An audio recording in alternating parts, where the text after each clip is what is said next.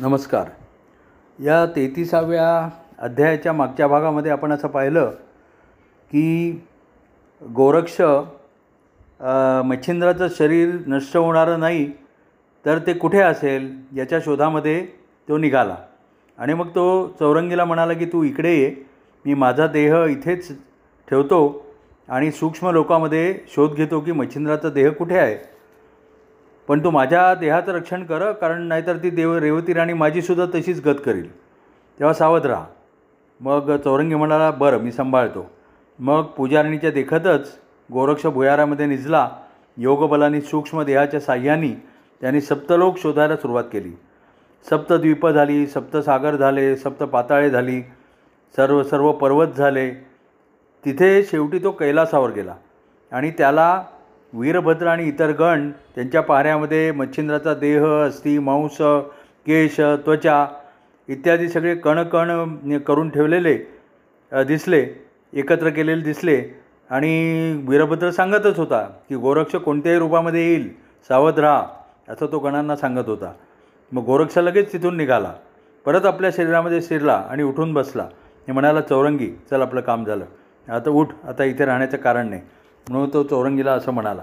आणि मग ते दोघं शिवालयातून बाहेर पडले. दूर अंतरावर गेल्यावर त्यांनी काय केलं? आपल्या सामर्थ्याने सूर्याला खाली बोलावलं. सूर्य खाली आला त्यांनी विचारलं की मला का बोलावलं? तेव्हा गोरक्ष म्हणाला की मच्छिंद्राचा देह वीरभद्र आणि शंकरांचे गण यांनी नेऊन ठेवला आहे तर तुम्ही आमच्या म वतीने मध्यस्थी करा आणि गो वीरभद्राला सामोपचाराने सांगा की मच्छिंद्राचा देह भूलोकी परत पाठवा. सूर्याने ते मान्य केले. तो कैलासावर गेला आणि वीरभद्राने नमस्कार करून विचारलं स्वागत असो सूर्यनारायणा. आपण कोणत्या हेतूने ये येणं केलं तर सूर्य म्हणाला की मी गोरक्षाचा निरोप घेऊन आलो आहे तुमच्या ताब्यामध्ये जो मच्छिंद्राचा देह आहे ना तो तुम्ही त्याला परत द्या. त्याला पंथाचं कार्य करण्यासाठी परत आता मच्छिंद्राची गरज आहे. वीरभद्र म्हणाला या मच्छिंद्राने पूर्वी आम्हाला छळलं आहे आता आम्ही त्याला प्राणांत झाला तरी सोडणार नाही.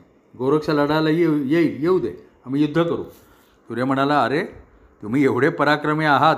तर मागच्या वेळेला मच्छिंद्राने छळलं तेव्हा तुमचा पराक्रम कुठे गेला होता? गोरक्ष काही त्याच्यापेक्षा कमी नाही. त्याच्यापेक्षा तुम्ही मच्छिंद्राचा देह द्या. तेव्हा वीरभद्र म्हणाले मुळीच देणार नाही आम्ही युद्ध करणार. मग सूर्य म्हणाला बरं निदान कैलासावर तरी करू नका. का? अरे गोरक्षाने शस्त्रास्त्र सोडली तर कैलासाचा चुराडा होईल आणि शिवभनवानी मग कोप करतील. काही कोप करणार नाहीत. अरे वीरभद्रा मच्छिंद्र त्यांचा एवढा लाडका आहे म्हणून तर त्यांनी त्याच्या देहाचे कण अन कण स कैलासावर आणून सर्व यक्षिणींना सांगितलं. आणि आता तुमच्या या झगड्यामध्ये जर शंकरांना त्रास झाला तर ते तुम्हालाच शिक्षा करतील. काय तो विचार कर. मग म्हणजे वीरभद्राचा विचार पालटला. तो सगळ्या शिवगणांना भैरवांना म्हणाला जा रे जा. भूतलावर जा आणि त्या गोरक्षा गोरक्षाचा पाडाव करा. तुम्हाला काही संकट आलं तर मी पण मागून येतो. मग अष्टभैरव निघाले विमानं आली भूतलाकडे निघाली. मग विमान पाहिल्यानंतर गोरक्ष आणि चौरंगी यांनी भराभर अस्त्रांचा मारा केला.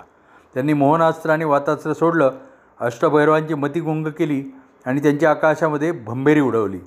तोपर्यंत चामुंडेसह वीरभद्र खाली आला. त्यांनी कामास्त्र ब्रह्मास्त्र का कार्तिकास्त्र याचा प्रयोग केला. चौरंगीवर त्यांनी प्रतिअस्त्र टाकली म्हणजे कामास्त्रावर रती अस्त्र ब्रह्मास्त्रावर दशासुरी अस्त्र आणि कार्तिकास्त्रावर कामिनी अस्त्र यांचा यशस्वी प्रयोग केला. या चौरंग चौरंगीने जी अस्त्र आणि शस्त्र योजली होती त्याचाही वीरभद्राने पर प्रतिकार केला. तेव्हा मग गोरक्ष आणि चौरंगी यांनी सगळे बलिष्ठ दैत्य उठवले. तेव्हा देव घाबरून विष्णूकडे पळाले. अवतार घेण्याची वेळ आली की काय अशा शंकेने विष्णूने विष्णू शंकरांकडे धावले. एकेका राक्षसासाठी साठी मला एक एक अवतार घ्यावा लागला. तेच सगळे दैत्य आणि राक्षस या गोरक्षाने उठवले तर आपण काय करणार? तेव्हा मग वैकुंठ विष्णू असं म्हणत म्हणत वैकुंठ सोडून कैलासावर गेले आणि त्यांना त्यांनी शंकरांना सांगितलं की या वीरभद्रांनी द्वेष करून गोरक्षाला चिडवलं आहे आता याला आम्हीच आवरलं पाहिजे. आणि मग विष्णू शंकरांसह गोरक्षापुढे प्रगट झाला आणि मग त्यांना म्हणाला की गोरक्षा तू दैत्य का उठवतोस? ते सगळ्या दै त्रैलोक्याला छळ छळतील. मग तुम्ही मुकाट्याने मोर मच्छिंद्राचा देह परत द्या गोरक्षाने सांगितलं. आणि मग विष्णूंनी मच्छिंद्राचा देह भूमीवर आणला आणि गोरक्षाला दिला. मग गोरक्षाने काय केलं? वाताकर्षण अस्त्राचा मंत्र जपला. ते भस्म फेकलं आणि राक्षस आणि वीरभद्र यांना निश्चेष्ट केलं. मग नंतर त्याने अग्निस्त्राचा प्रयोग प्रयोग केला आणि गोरक्ष आणि अ, अग्न्यास्त्राचा प्रयोग करून गोरक्षांनी त्या त्यांचं भस्म केलं. राक्षस आणि भस् वीरभद्र यांचं भस्म केलं. आणि वाताकर्षण अस्त्र त्यावेळेला देवदेवतांना देवदानवांना माहीत नव्हतं. ते फक्त नाथांनाच माहिती होतं. त्यामुळे गोरक्षाचा या भयंकर अस्त्रयुद्धात जय झाला. आणि मग त्याच्यापुढे काय झालं ते आपण पुढच्या अध्यायामध्ये बघू. नमस्कार. धन्यवाद.